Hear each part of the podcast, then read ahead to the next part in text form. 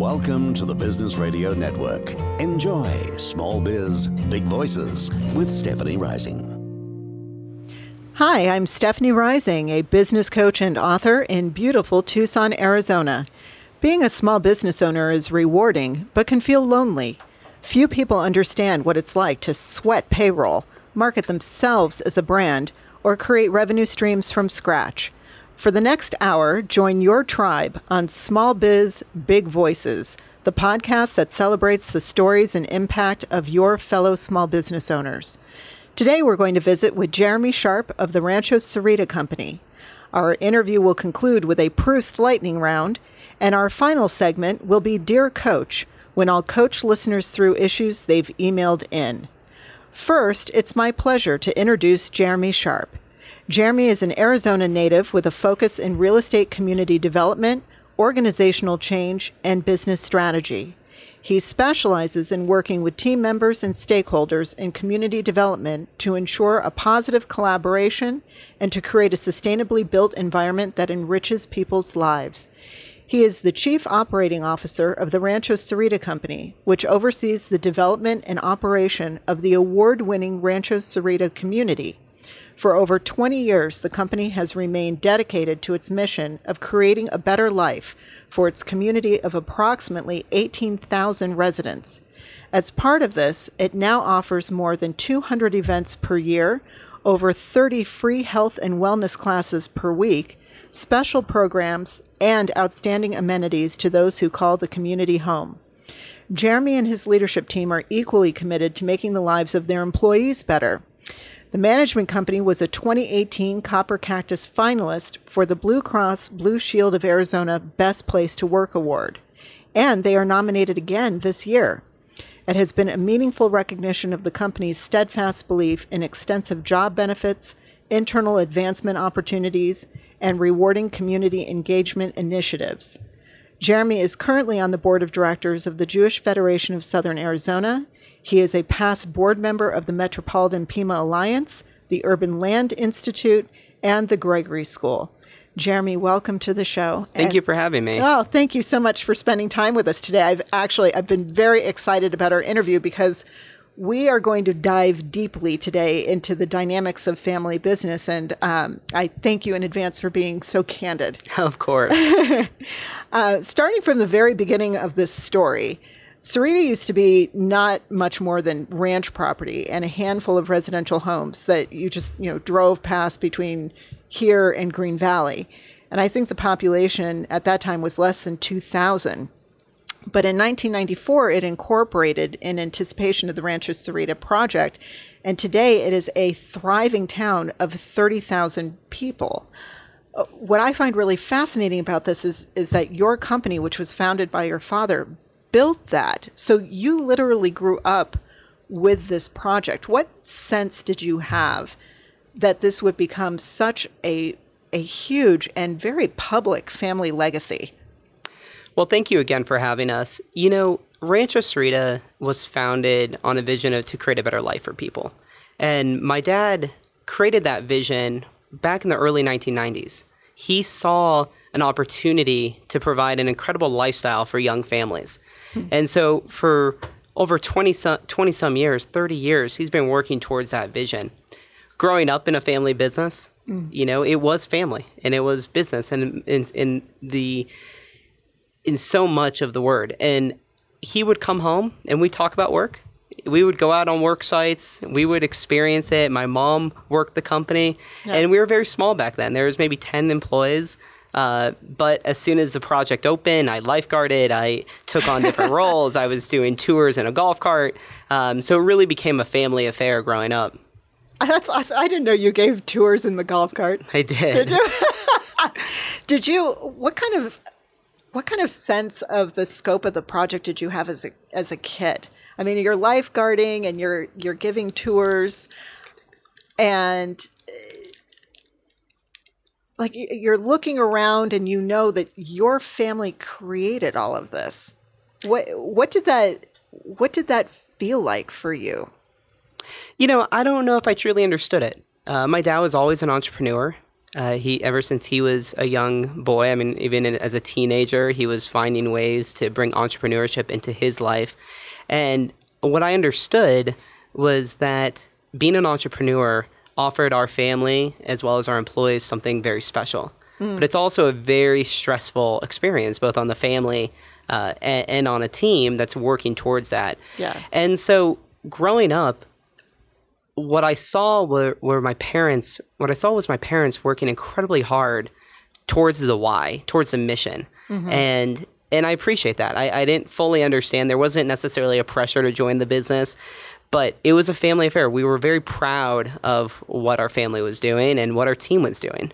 And it's interesting that you say that you that you never felt pressured into joining the business because I've I've met a lot of second and third generation business owners and, and some of them have been my clients and they felt that taking over the family business was an inevitability and you know some of them really embraced that and others they they've taken on the mantle of of leadership but i think a part of them has felt that maybe they've missed an opportunity to forge their own path and they did it more out of a sense of of obligation. Um, so it's it's really cool to hear that even though your your dad was taking on something very ambitious that was going to take I mean it has taken 20 years and you have many years of development left. So this is a highly visionary project that he probably knew from the start may exceed um, the period of time that he would personally work on it. So somebody was going to have to take that over. But you grew up thinking that you were going to be a veterinarian. I did. So, it, what kind of conversations did your dad have with you, if you don't, if you don't mind sharing that, um, that made you feel like you really did have a choice versus this was an inevitability and something that you had to do? You know, my parents were incredible at allowing us to explore various interests and various opportunities. And there was never pressure going in one way or another as long as we were moving forward. Hmm. Um, you know, my grandfather and great grandfather had companies. Family company was a part of our legacy hmm. um, and our heritage. Uh, my dad's experience with the family company was a little bit different. And so for him, he valued our relationship and, and really valued encouraging me to kind of forge my own path and find my own way. Um, and like you said, I, I, wanted to be a vet. Um, mm-hmm. You know, applied early to Colorado State University, got in the pre-vet program. Uh, walked into my first science class and realized I really didn't like science. uh, and but what that enabled me to do, kind of necessary if you want to be right, yeah. um, what that enabled me to do was to start exploring what I do like. What, what am I passionate about? I, I, I, founded my first company at 18. Uh, didn't necessarily go as planned, but the lessons learned were incredible. What, what was you know, it was a, ironically it was a media company. Really? Um, I saw an opportunity for a magazine and and a website kind of focusing on the millennial and which we can talk about a little bit later but mm-hmm. that millennial demographic that 20 something demographic in where i was in northern colorado um, got to the point where i was about to publish had all had everything lined up and ready to go and and just didn't quite work out. But the lesson from that is I ended up transitioning it to a different type of media company and it became online and, and worked on more from a consulting standpoint. Hmm. But the experiences there kind of started me on this path of both entrepreneurship and management and and allowed me to then come to where I am today. After that, I ended up coming back to Arizona, um, worked on that company here, kind of helped out my, my dad and the family mm-hmm. um, when I was in town and I was still going to school, helped, helped out the company as needed. But ultimately, I was still on my own path. Um, and it really wasn't until after I, I finished my MBA at the University of Arizona at Eller College of Management that I saw the opportunity in front of me and really saw the need to some extent. Mm-hmm. Um, after graduating, uh, there was clearly some opportunity to bring my own skill sets, my own experiences to our company, mm-hmm. um, and really to, to provide value. Still didn't think I'd stay for the long term. Ended up working with our team um, to look at our, as you mentioned, I'm passionate about organizational change, organizational mm-hmm. structure, and really looking at our organization in a different way. Mm-hmm. Um, and marketing and started working in that area, an area that my dad wasn't necessarily focused on. So it, it really worked out well that I was bringing in a different a different expertise or a different experience in that way. And it probably helped also. I mean, I think one of the the big things in family businesses is the dynamic that works at home isn't necessarily the one that works in the office place and the fact that you and your dad bring different skills to the table probably made it easier to carve out your own roles. So you know it can still be collaborative but you're not stepping on each other's toes. Did that make it easier to work with one another? That did. You know i, I, I think if we had to work in a more formal um, and organ- an organized way where mm-hmm that would have been more challenging. I know a lot of family companies do that.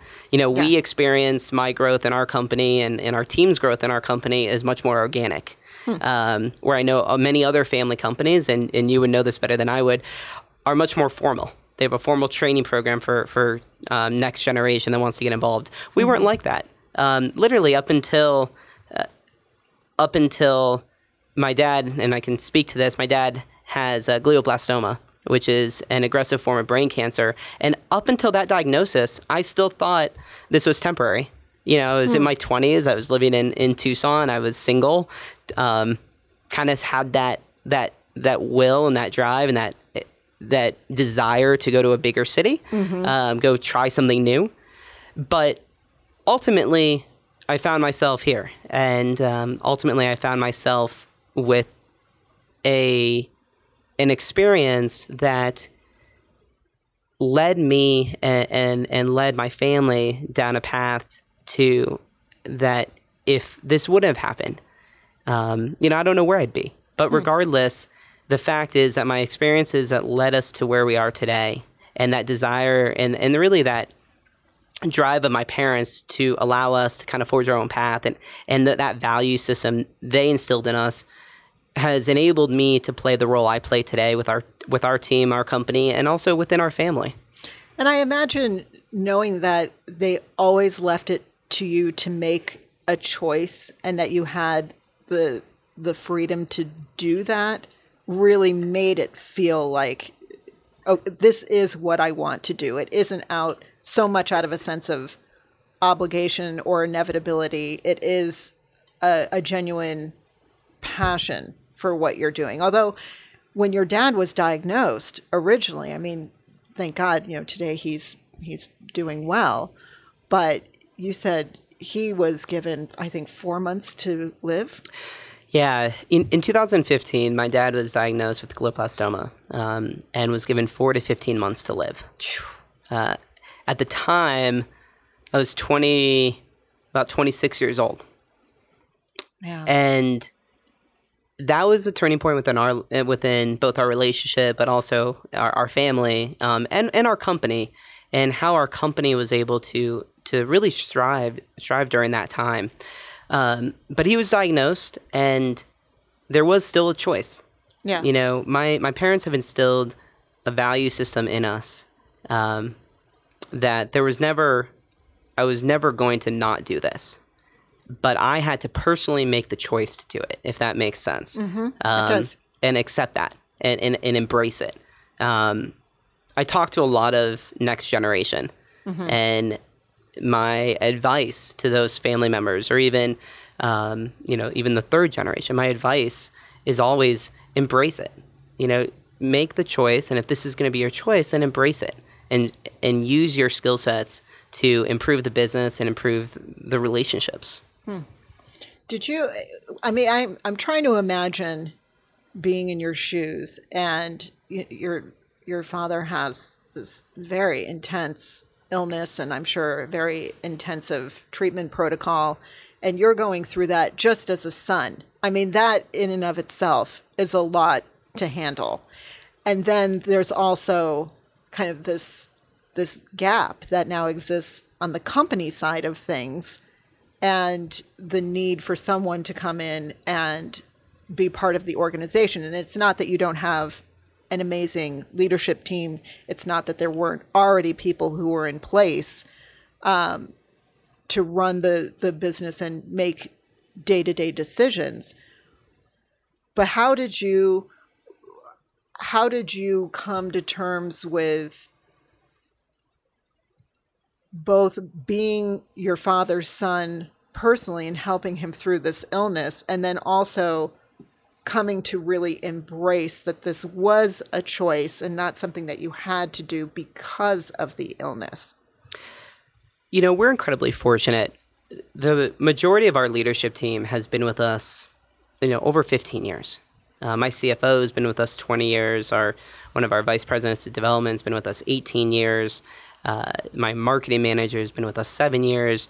And so when this happened, that team was incredibly strong. Mm-hmm. And we are truly a family company uh, by every a, a, every definition of the word. That we not only share our experiences with our team, mm-hmm. you know, we've been very open with our team about this, and they've been right there with us.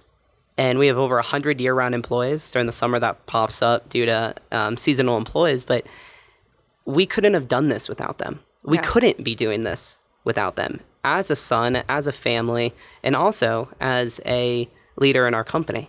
Um, and I can't stress that enough that you need good people and you need the right people on the bus, so to say. Yes. Um, and a strong culture to move an organization through um, challenges like this, mm-hmm. whether it's economic or whether it's, you know, the founder has health issues we built that foundation. Mm-hmm. So when that occurs, the foundation was there. And it wasn't immediate, you know, it wasn't a snap of the fingers that I that I stepped into the role that I'm in. Mm-hmm. And I, I, go back to the organic. Even once that occurred, there was still an organic experience to grow into to the to the role that I play today, mm-hmm. um, and and ensure that our organization has grown in the same way. Um, you know, as I look at I talk a lot about values with our team. We talk a lot about the why. Mm-hmm. And that is our culture. You know, our culture is that we strive to create a better life for people. Uh, but that includes our employees, that includes our families. And we want to make sure that our team members are part of our family, mm-hmm. that understand it. Um, you know, I'll never forget, there's been, we do employee luncheons uh, you know, every quarter where we honor employees and team members. And, and I know you've personally delivered cupcakes to every single person. Uh, well, I don't know every single, but uh, I, I, was down there a couple weeks last week and uh, talking to people. And, you know, I've known many of our team members for a long time. 50% of our staff has been with us more than five years, 17% longer than 10 years. A- wow. And so we've had we've had experiences as a team and and we're incredibly authentic. Mm. And some organ- some consultants and some corporations may disagree with that and managers may disagree with that and that's you know that's their right. But on the same side of it it's who we are and it's yeah. the value system. And so I, I bring that up because that's what helps us get through.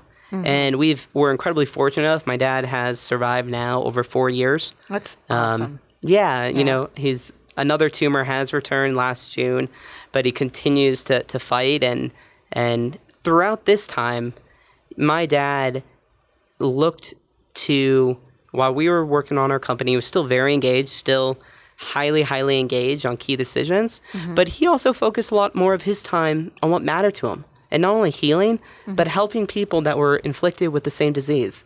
And he has talked to probably four or five dozen different cancer patients. He's raised, uh, with the help of various cancer walks that we've done, um, close to a million dollars or over a million dollars for brain cancer research. Wow. Um, and that's really become his mission. So he took the same entrepreneur spirit that he has and really put it towards finding a cure for glioblastoma and brain cancer. And it was hmm. because of Rancho because of our team, hmm. that he was able to really step away uh, and, and, do that and, and, be engaged on high level decisions. But our day to day operations, you know, really allow that to occur with myself and our team.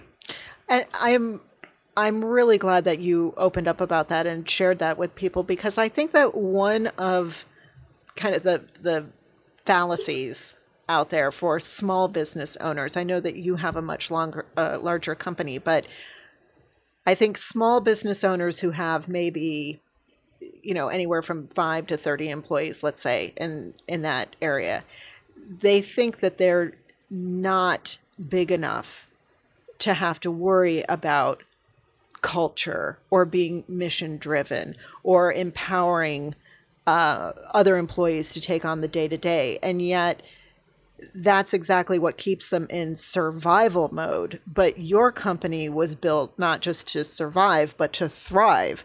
And it was because of that, because you're mission driven, because you're values driven, that you were able to step away and deal with with something that was very intense and very traumatic for the family, but do it in a healthy and productive way and not feel like you have to scramble. And I think that sometimes that's what happens with um, the folks that I've met who are taking over a family business and they feel that it is an obligation rather than a choice. And it's because their parents have built a business that is completely dependent upon the one person. It is dependent upon the parent. And so they want the child to take it over. Whereas if you build a company that is more self sufficient, you have more options available to you, and not just to you, but to your children who don't have to feel guilted into taking over the family business. So I really view your story as a model for how it can be, regardless of the size of the company that you're taking over. So I I was really excited for you to get more into the the guts of your story because I I very much respect it. Well, I think the key part is vision alignment. Mm-hmm. You know, um, I th- I get the question often: How do you compare my father's vision with my vision? Yes. And I always kind of chuckle because it's the same vision, which has made any type of organic growth for myself um, much easier. Hmm. There was, I am fully bought in, and our team's fully bought in in this idea of how do you create a better life.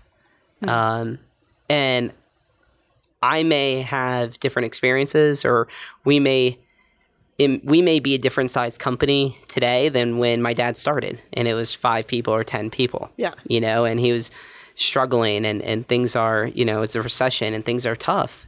Um, and we're a much larger company now, but we still have all those same struggles. Mm-hmm. We still are constantly worried about recessions. We're still have the same types of challenges that we had when we were much smaller. Mm-hmm. Um, and on the same side of it, though, we have to deliver on our promise. We have to deliver on our mission.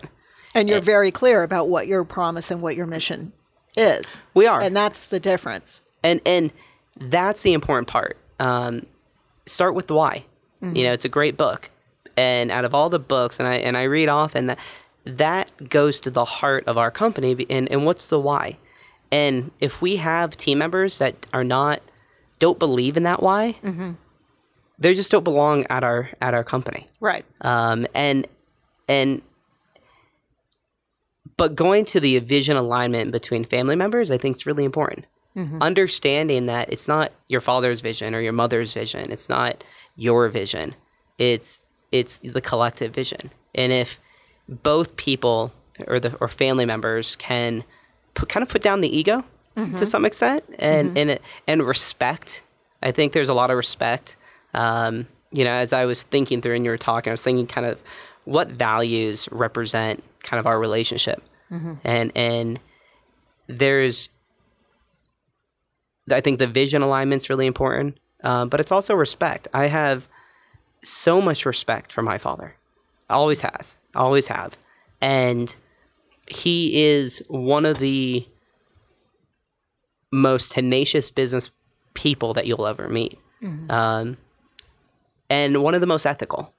Mm-hmm. And that's how we, although we might have evolved to some extent, um, and he's again still in, in, engaged, but even as we've grown, those values, the respect, respecting each other, um, ethics, you know, we we talk a lot about business ethics. We talk a lot about um, about connecting and and treating each other with respect in that way.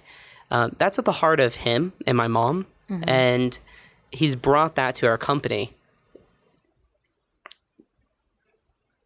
He's brought that to our company in a way that people can grab onto. And I think it's really we don't have our values written down. You know, we're not. We should, probably should, um, but people feel them. Yeah. You know, if and you, they practice and them. they practice them. Um, and, and so I think that's the important part. So I imagine that that was something else that uh, was such an inherent part of the company. It made your transition a lot easier because again, you know, trying to put myself in in your shoes, you're 26 when this when this transition started to take place and your your father had his diagnosis and you're working with key leadership who have been with the company for 20 some odd years. I'm assuming, you know, they're they're older than you are. And so you're coming in as COO. Uh, well, I think it's important to say to remember that that's not how I came in. When we say organically, it's truly organic. Okay. You know, and it's and there was never the assumption. You know, I I don't. We're not a title family. We always joke. We, we we always joke around that titles don't really matter, and then. I'm always one. One of my managers always reminds me, but it does matter. and you know, you can call me whatever you'd like, and I'm going to continue operating and growing in the same way. Right. And our team does that as well. Um, and and so it wasn't until probably last year that that title or even recently even yeah even that that title came out. I was a vice president and um, but i just kept growing and doing the work. And so I, again no ego just I'm, I'm here to do the work and work with our team. And and i think that's the important part. Again it's not a jump Oh, now i'm in charge. Um, it was how are we growing and working together to achieve our mission and, and, and to, to move forward Which and the, the mission that everyone ascribes to. correct So that's that levels the playing field. Yeah, and Yeah. and of course you have, you know, ultimately I have to make decisions on day to day. My CFO has to make decisions on day to day, um, very large decisions. You know, my dad's really engaged in. Um, my community director makes hundreds of decisions every day. She has the the grunt of our employees, probably sixty or seventy employees year round.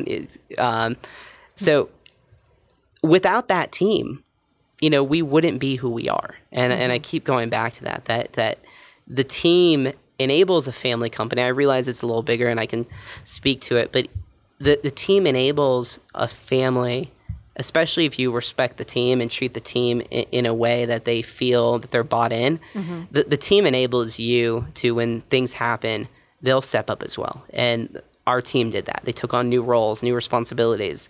Um, we continued improving ourselves. So even during this challenging time, we continued looking at the organization. We continued tinkering with it, exploring it, and and growing it organically and growing roles organically for people. So for a for a smaller business, I mean, kind of casting your memory back to when you first started, what advice do you have for, let's say, a family-owned business that is starting to think about succession planning, and they genuinely want it to be their kid's choice whether they take over the family business, and if they choose to become involved, they're going to have to introduce them in some way to the existing structure and the existing staff. So based on your experience, what what advice could you give someone looking to start that process so it is kind of a, a softer, more organic process rather than here's the title that you're ultimately working toward and here's how you're going to insert yourself into this situation. You know, my experience and our experience was different. Um, I saw a need and I stepped into that need um, without the intent of staying um, and taking and, and being involved on the highest level. Uh, but I think the lesson learned is still the same. That f- bring that person in in to provide value. Um, kind of my dad's and my deal when I was uh, when I when I stepped in the company was as long as I was providing value and the company was receiving value, it was an equal balance. Okay. Um, and those early days of me joining the company, as soon as that started getting unequal, we needed to rethink the relationship. Um, and that enabled my dad and I to be very frank with each other, to work through ch- um, challenging conversations as uh, both the son and father have, as well as the employee and employer have. Um, but understanding at the core of it, it was all about value. How am I bringing value? And if I keep that at the heart of what I do every day to ensure that no matter, it doesn't, I don't care about titles, I don't care, but as long as I'm able to bring value, Right. um, then we'll continue moving forward. Uh, uh, we belong to a couple family business groups, and many companies have more of a structured plan uh, for that, as you would you were alluding to. And as I've listened to these plans, as I've listened to these families present, my biggest takeaway is is similar to what I just said was prov- start that individual in a place where there's the greatest need, where they have the skill sets or can grow into that. Um, but at the core of it, I would say put down the egos and focus on the value. That's excellent advice. Thank you for sharing that. of course. Uh, we're going to take a quick break. This is Small Biz Big Voices, hosted by Stephanie Rising. I'm a small business coach on a mission to get business owners off their hamster wheel and empower them as authentic and influential leaders. My coaching program centers around the seven primal business needs. Today, I'm visiting with Jeremy Sharpe of the Rancho Sahuarita Company so kind of in in that vein you know everyone being centered around um, a common mission common value a common sense of goals you know you're you said your dad is a, a very visionary person you have such a passion for organizational structures the people working within them um, you you and your father have that in common. I mean, in terms the the mission and the values part in common, but your dad has a very different style than you do, and your focus is a little bit different in terms of your areas of expertise. So, I'm assuming the the one kind of non-negotiable that you feel obligated to uphold is creating a better life for people. In what way do you feel that you're able to maybe take things in a slightly different direction or approach something in your own style versus maybe how your father would have approached it. My dad is a brilliant entrepreneur. He takes Clearly, he built a town. clearly he, he caught me in a deep thought. He, he takes incredible risk, calculated risk that not many people can do. Uh, We were at a development meeting and with a group of the four, kind of the 40 top developers around the country, all good friends of my dad. And he's telling his story. This was early on. And somebody got up, one of his good friends got up and said, he said, Bobby, the you have a greater chance of surviving brain cancer than you do than you had when you built Rancho Sahuarita and be successful. And that's how hard it is to do this business. Yeah. Um, you know, just to put it into perspective. Well, and the fact that he did both is Well, pretty amazing. he, he's he's fighting brain cancer, you know, but he did pass that, you know, he's passed that four year mark, which is pretty remarkable. Yes. And um, you know, he he's done incredible things for for brain cancer and continues. But it's that he also approached brain cancer in the same way in his his own treatment. In that entrepreneur, tenacious, he is going to do everything he can to to keep living. And uh, but going back to styles and so forth there are a couple of non-negotiables i would say uh, to use that word uh, first is people you know my dad my grandfather um, and then my dad and myself were very dale carnegie focused. And so you know I, I read my first dale carnegie book when i was 12 years old um, my dad's copy. And uh, we send all of our team through different dale carnegie programs among other types of training. But it's all about the idea of people and treating people fairly getting to know people um, helping that person and making that person feel good about themselves. That's at the core of who my dad is and so we share a lot of that. Um, my dad is definitely more of the entrepreneur. Um, i clearly have some of that aspect in me uh, but i am more of i would say on the management side. Um, and i have the entrepreneurship side but to do what my dad did you needed to be such a tenacious entrepreneur and just go. And and you know, that's not me. And, and I think it's important to kind of know your skills. Um, Well, and the the company is certainly at that point in its life cycle where you're you're not a startup. You're in sustainability, even though Well, the, the and- and I think- continues to grow. Your skill set is actually very well. well, and I think, yeah, and, and I think that's an important part to, to recognize in business and in family businesses and in business in general, there's life cycles.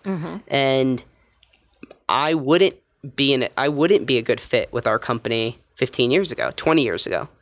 Um, and to the same extent that I am now. You know, I bring and a, I bring a, a skill set that enables us to be more successful. It, it capitalizes on my dad's skill sets and what he's good at. Um, and I and I really do feel, and I and I, I would hope he feels the same. Uh, you know, we're a really good match and a good team. You know, he's he's one of my best friends, and after my wife, of course, I should say after my wife and my mother. Um, but that's a smart move. I know, right? Two women in my life here. Um, but that, so a couple things. I, I mean, from a different standpoint, he's that entrepreneur. He he wants to tell a team member to go do something and just trust it's getting done. Um, I'm a lot like that as well, and so I work in a very much the same way. But I also recognize the organizational side of it and, and understanding that you need to build the foundation. yeah. Um, and my dad was an entrepreneur, did really, really well. The company grew. Um, all of a sudden, he, it became a, a company yes. with employees. And so that's when I was able to really step in and provide some support and step into that role. And then over time, grew into a position um, and address some of my weaknesses. And I think it's important for that next generation to, and, and anybody really, to look at where are your weaknesses and, and where can you grow and where can you expand. Um, and, and that level of self self development uh, is incredibly important, especially in an entrepreneur based family company. Yes. And, and so, although yes, we're a little bit larger now, um, we we still value the entrepreneurship side. We still watch every um, penny that we have. We still we invest a little bit differently. So I will invest in team members and we'll do different things because we are able to, but we still have that mentality, and so that continues on. Um, but then we're able to bring in a little bit more of that organizational development. So also kind of the along the the leadership line as a millennial, how do you think you lead people differently? Because I I know millennials are much maligned by older generations. I have clients who are just perpetually frustrated by their younger employees because they they can't kind of get their arms around what the millennial workforce is looking for.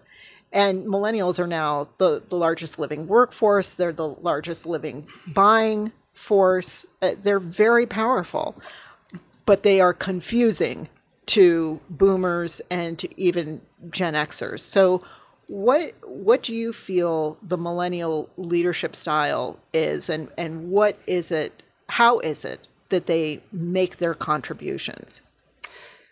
It's a loaded question. It's a, it's a pretty it's a big, big uh, question. yeah. Um, I can only speak personally and, and our team. I, I think I was listening to NPR this morning, and there was a report, a new report came out about what millennials prefer in the workplace, and the number one aspect was flexibility.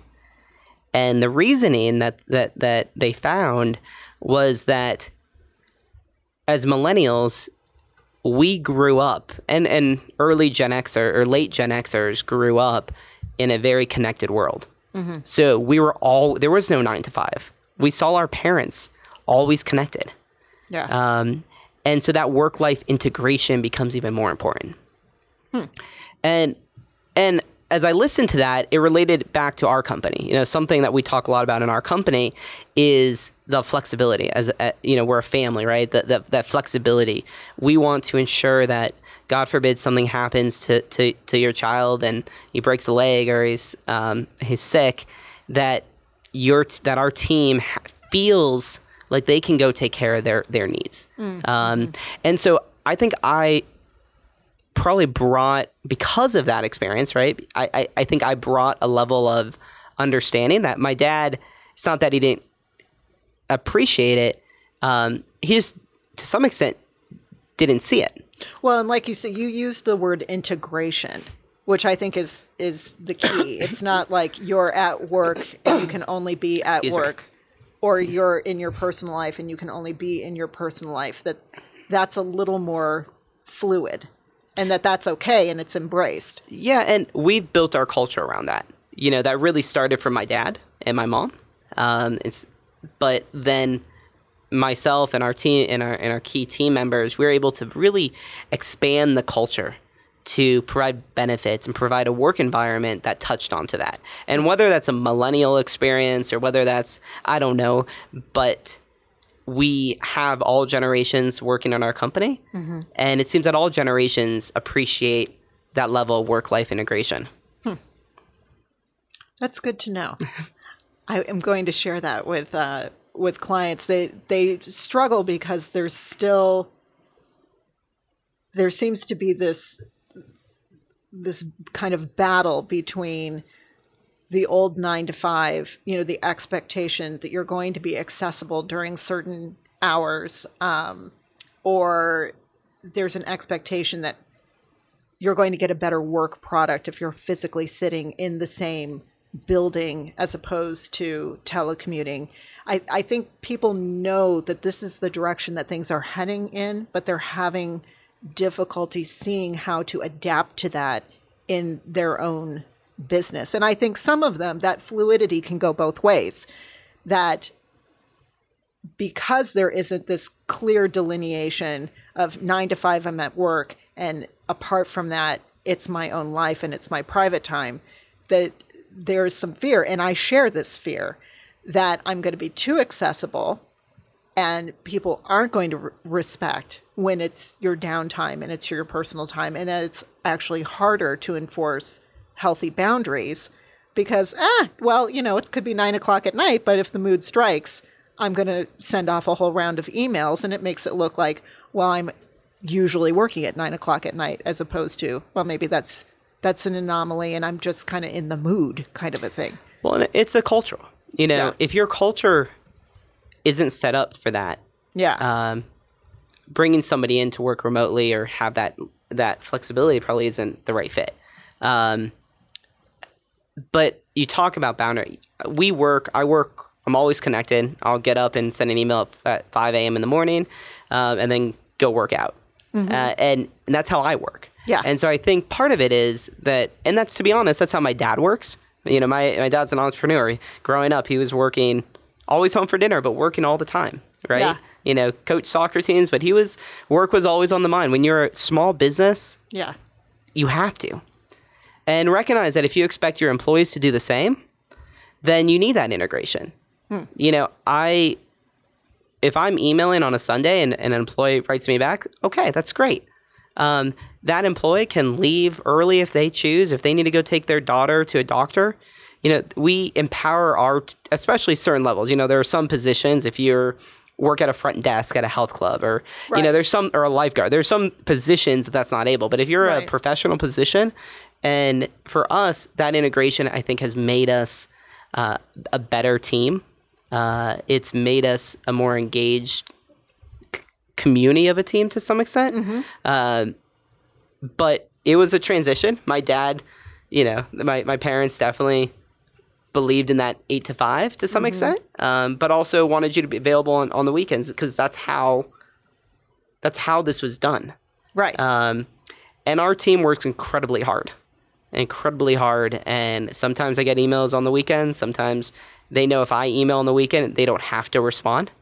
And Um, I, and that's key. It sounds to me like what this is all based on is a mutual respect. That as long as work is getting accomplished and the results are being achieved and everyone is still working toward that mission, the way in which you get there and the time frames in which you get there are kind of mutually respected and accepted. And I I think that goes a long way toward combat, combating this anxiety where well, if I email you at five in the morning before I do my workout, are you automatically going to be contacting me at 5 a.m. every single morning because you think that's when my day begins, kind of a thing? And, and I think that's where people get nervous. Well, and it's it's also about communication. Mm-hmm. You know, it's it's it's communicating. If you're if you're the leader, the manager is communicating with your team.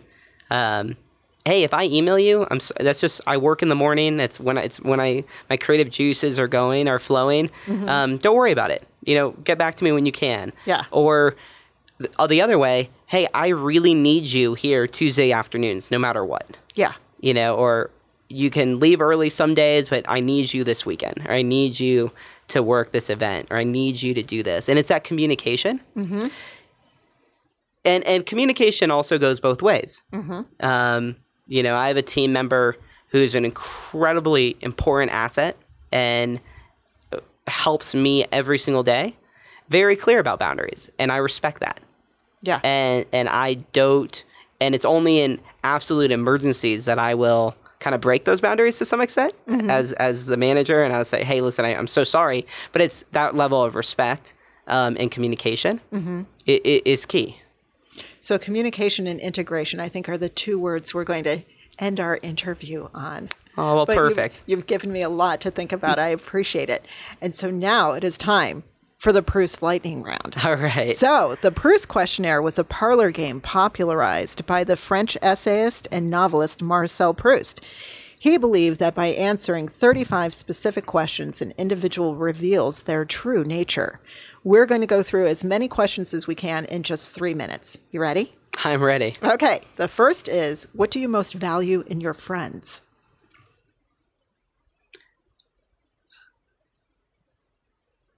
oh um sorry I should go quicker Everyone always gets stumped. I know that's a good one to start with. I would I would say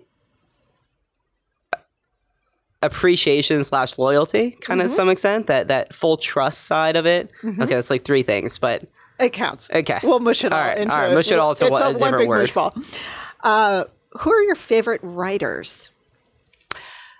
ooh, so I, I love Simon Sinek from Start with Why, Adam Yeah. Grant. I Um, love Adam, Adam Grant. Grant's great. Oh, he's amazing. Um, um, let's go with those two. okay. He has a good podcast too. He does. What is it? Work with Adam Grant or Uh, work- at work, work or life. Work life. yeah. Work life integration. He talks a lot about it. Exactly. Yep. Integration communication. Um, which historical figure do you most identify with? Oh, that's a good one. Uh, I might pass. Okay. Can I pass? You can pass. I might pass on that one. All right. I haven't thought about that. Who are your heroes in real life?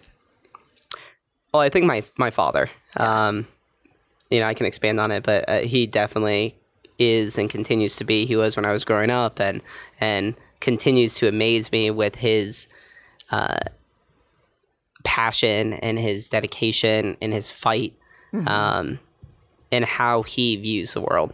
I've learned a lot from him and continue to learn a lot every day. That's awesome. What is it that you most dislike? Ooh, I have a couple pet pe- like pet peeves. I have a couple oh yeah, pet peeves. let her let her Um, rip. you know, communication is key, Mm-hmm. A- and, in and I'll and I'll use it from a business standpoint. I think follow up and uh, professionalism is key Mm-hmm. to business development. And if I don't feel that or I don't see that, it's a it's a, it's a pet peeve of mine. Mm-hmm. Actually, came up last week on sometime. Um, also, ego. Uh, Mm. I, I would say Mm-hmm. ego and showboating. It's just not. I don't connect to it. It's just not not who I am. It's not who my family is. It's just you know you do things. You you do charity. You give you know love and kindness. You you you give back and you are authentic. And ego to some extent is counter that and challenges it. We all have ego, but it challenges a key part of aspects of what I believe in. Yes, those are good ones. I don't particularly care for those myself. and last but not least, which words or phrases do you most overuse?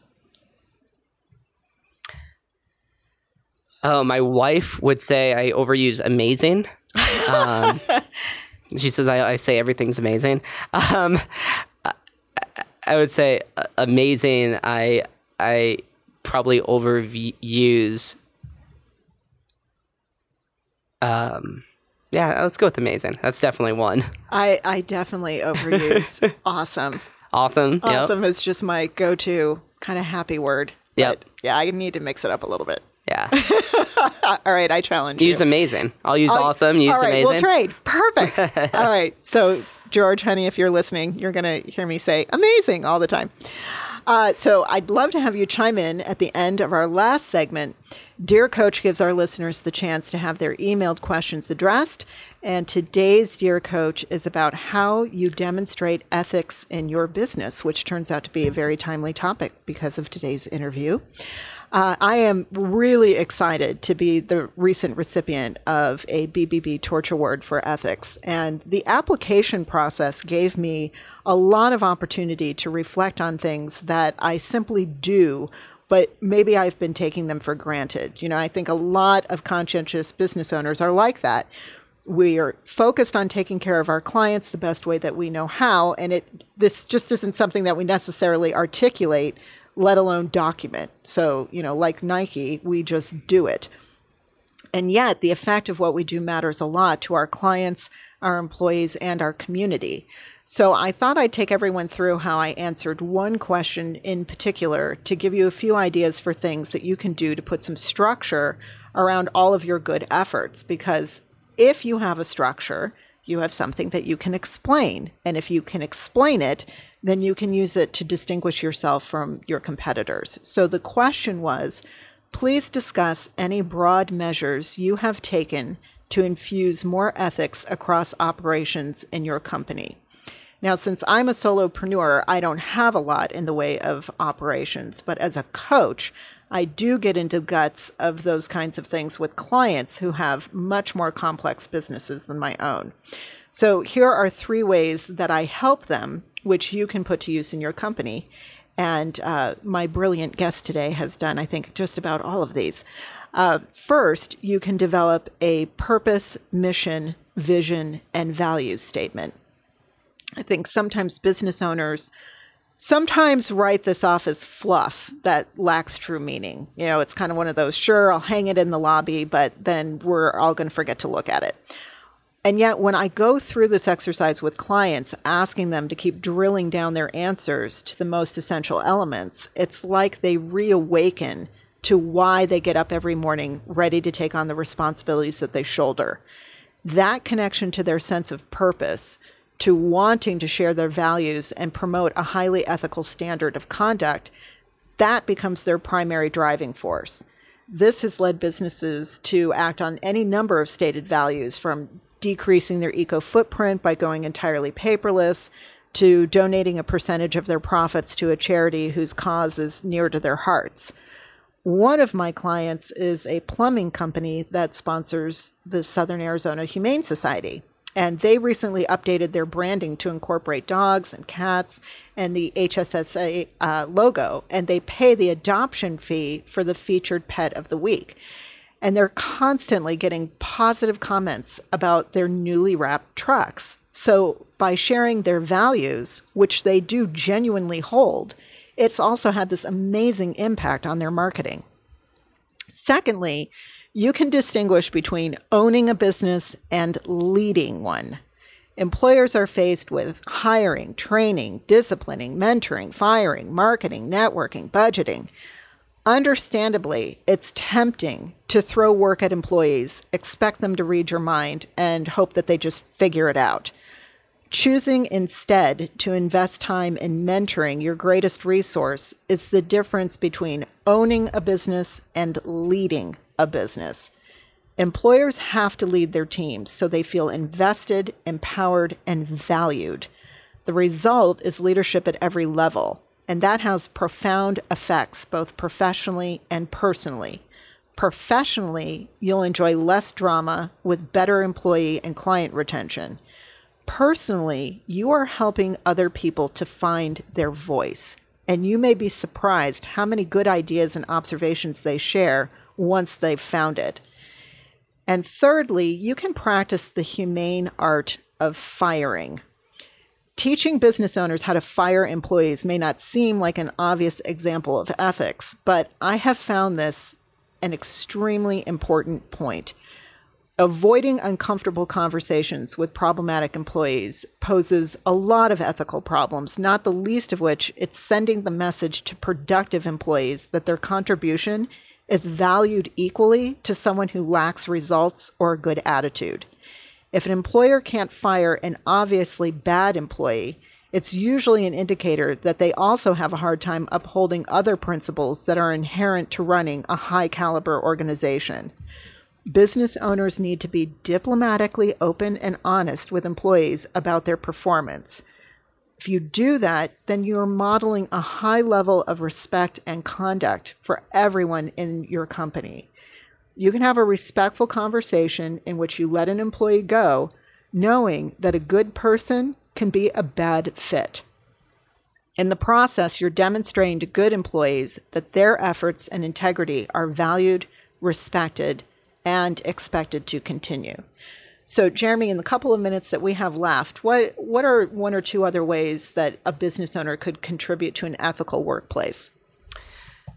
I think the first step is acknowledging that there's always a choice. Business mm-hmm. is hard mm-hmm. every single day, uh, whether it's a decision whether to fire somebody, or you're dealing with a tough client, or you're selling a product and, or, or even a piece of property, I could say, uh, working in our business, and somebody comes in and wants to pay a higher price, right? Mm-hmm. Um, you have a choice how you treat your competition, how you treat your adversaries to some extent. Mm. It's all a choice. Mm-hmm. And so I would remember that where you are constantly have opportunities for choice to have ethical interactions and to make the ethical choice that is aligned to your values that, that we talked about today and that you mm-hmm. spoke about. It's I mean, I loved your number one. Those values and that mission is so key. Mm-hmm. And if that choice doesn't match up or isn't aligned to it, mm-hmm. um, a better word, it's that then that's not the right ethical choice for you. Mm-hmm. Um, I would say that's number one. On firing, I, I find that interesting that uh, the I've heard a saying and and a lesson from a consultant actually shared this with me that people watch how you fire. Yep. And if you aren't able to fire in an ethical and a respectful way and treat people with the respect that they deserve, mm-hmm. um, your other employees are watching that. Yes. And so making sure, I, I, found that really interesting, making sure that the way you let people go and also hire mm-hmm. are again aligned to your values, mission, and so forth. Uh, the the last thing is training. Yes, um, is invest in training. It's worth it, um, and whether that's sending people to a class, or bringing in a consultant, or reading books. You know, something we do often is we buy books for everybody, and mm. or our senior leadership team, and we all read books together and we talk about key leadership lessons so we can learn from each other. And that's something that even if you're a five person team, yeah. buy five books, spend $100, and read the book together. Read Adam Grant's books, read um, Dale Carnegie, and mm-hmm. talk about those principles. And talk about, and that level of training will ensure that if you are not there, that your team members and your employees are acting in an ethical way as you would act.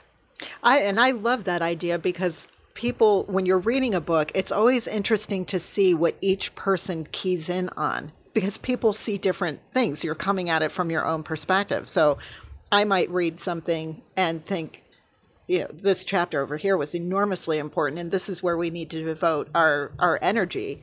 And yet someone's going to pick up on something entirely different. And when they explain why that was important to them, um, you can see why that actually needs to be the the priority or maybe more people relate to it. So i i love kind of the company book club idea. That's, exactly. that's great. Thank you. Of course. Those are good points. And that brings us to the end of today's episode. If you have a question or problem you'd like for us to talk about during our Dear Coach segment, please email me at stephanie at therisingeffect.com. You can also find today's show notes on my Small Biz Big Voices Facebook page. My thanks again to my guest, Jeremy Sharpe of the Rancho Sahuarita Company, my producer, Mark Bishop, and to you for joining us on Small Biz big voices.